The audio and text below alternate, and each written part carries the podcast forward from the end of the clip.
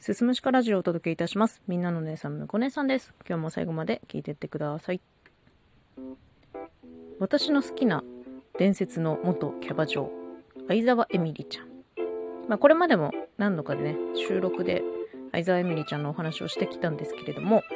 最近ですね、その相沢エミリちゃんの YouTube 動画でお知らせ動画が上がっていまして、その内容がですね、アイドルをプロデュースしますというものだったんですよ。で、なんかアイドルとして活動したい人、叶えたい夢がある人、そういった人たちを募集かけて、面接と、あと LINE ライブの2つの応募方法で、こう、募っているらしいんですよね。なんか、私も相沢エミリちゃん好きすぎるからさ、もうめちゃめちゃ楽しみで、まあこれが2022年の活動の一つの軸になっていくんじゃないかなっていうふうに思ってるんですけど、ね、相当レベル高い。少なくともビジュアルはめっちゃレベルの高いものになるんだろうなっていうふうにワクワクしてますね。私さ、一時期 SNS でアイドル活動をしてる女の子を見まくってた時があったんですけど、今もうアイドルって無数にいるんですよ。もう調べたら死ぬほど出てくる。その、地元密着型のローカルアイドルみたいな子たちもいれば、その東京っていうだけでも、そのいわゆる地下アイドル活動してる子もめちゃめちゃいるし、オンライン上だけのアイドルとしての活動もめちゃめちゃあるし、もうほんとすごいよ。幅広いよ。で、そのアイドルになりたい人もすっごいたくさんいるのよ。だから、もう募集もどこかしらほぼ毎日常時行われている状態になっていますね。ツイッターでさ、アイドル、スペース、なりたいで検索したこともあるんですけど、なんかアイドルになりたいんですって女の子まあずらずらね出てくるのを見ていると、こう、今では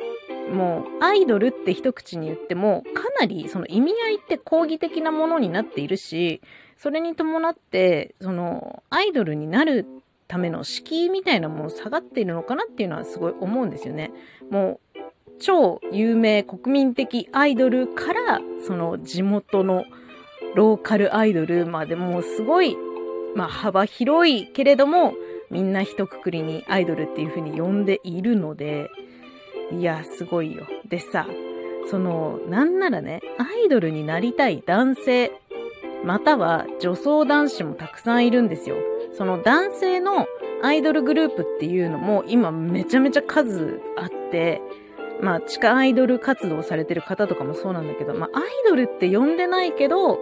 なんかイケメンでユニット組んで活動してる人たちっていうのもたくさんいるし、で、その女装男子もすごいのよ。そのさ、ツイッターでね、アイドル、スペース、なりたいで検索したときに、あの、フェイスアップって加工アプリで女性化した加工女子、加工女なるものが出てきたんですよ。これ一時期ちょっとツイッターでバズってたんですけど、その男性がそのフェイスアップ通して自撮りした時に、なんか女性化みたいな加工機能があって、それを使うと、もうあたかも女性のようになれるんですよ。写真上は。うん。で、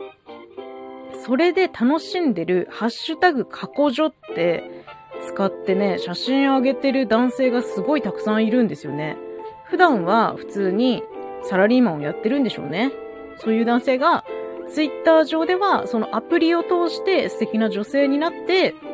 もう素敵なツイートをしてるんですよ。今日も一日頑張りましょうみたいな感じの素敵なツイートをしてるのを見て、あ、なんか男性も女性もなんか可愛いアイドル的な存在になりたいんだなってね、なんかそのハッシュタグ過去上を見ながらなんとなく思いました。まあ今ではね、例えば YouTube 上、あとは TikTok とかで活動していてもアイドルを名乗れる時代じゃないですか。まあね、私も15歳、15歳若ければ 18? まあワンチャンアイドルを夢見ていた世界線もあったかもしれないなって思うんですけど、ね。まあ、もしかしたらさ、この音声配信も、今よりもっと力を入れてね、ライブ配信してたかもしれないね。15年、15歳ぐらい若かったらね。うん、いや、ほんと、皆さんぜひ検索してみて、アイドルなりたいでめちゃめちゃ出てくるから。で、アイドル募集でもめちゃめちゃ出てくるから、ほんとアイドルは奥が深いですよ。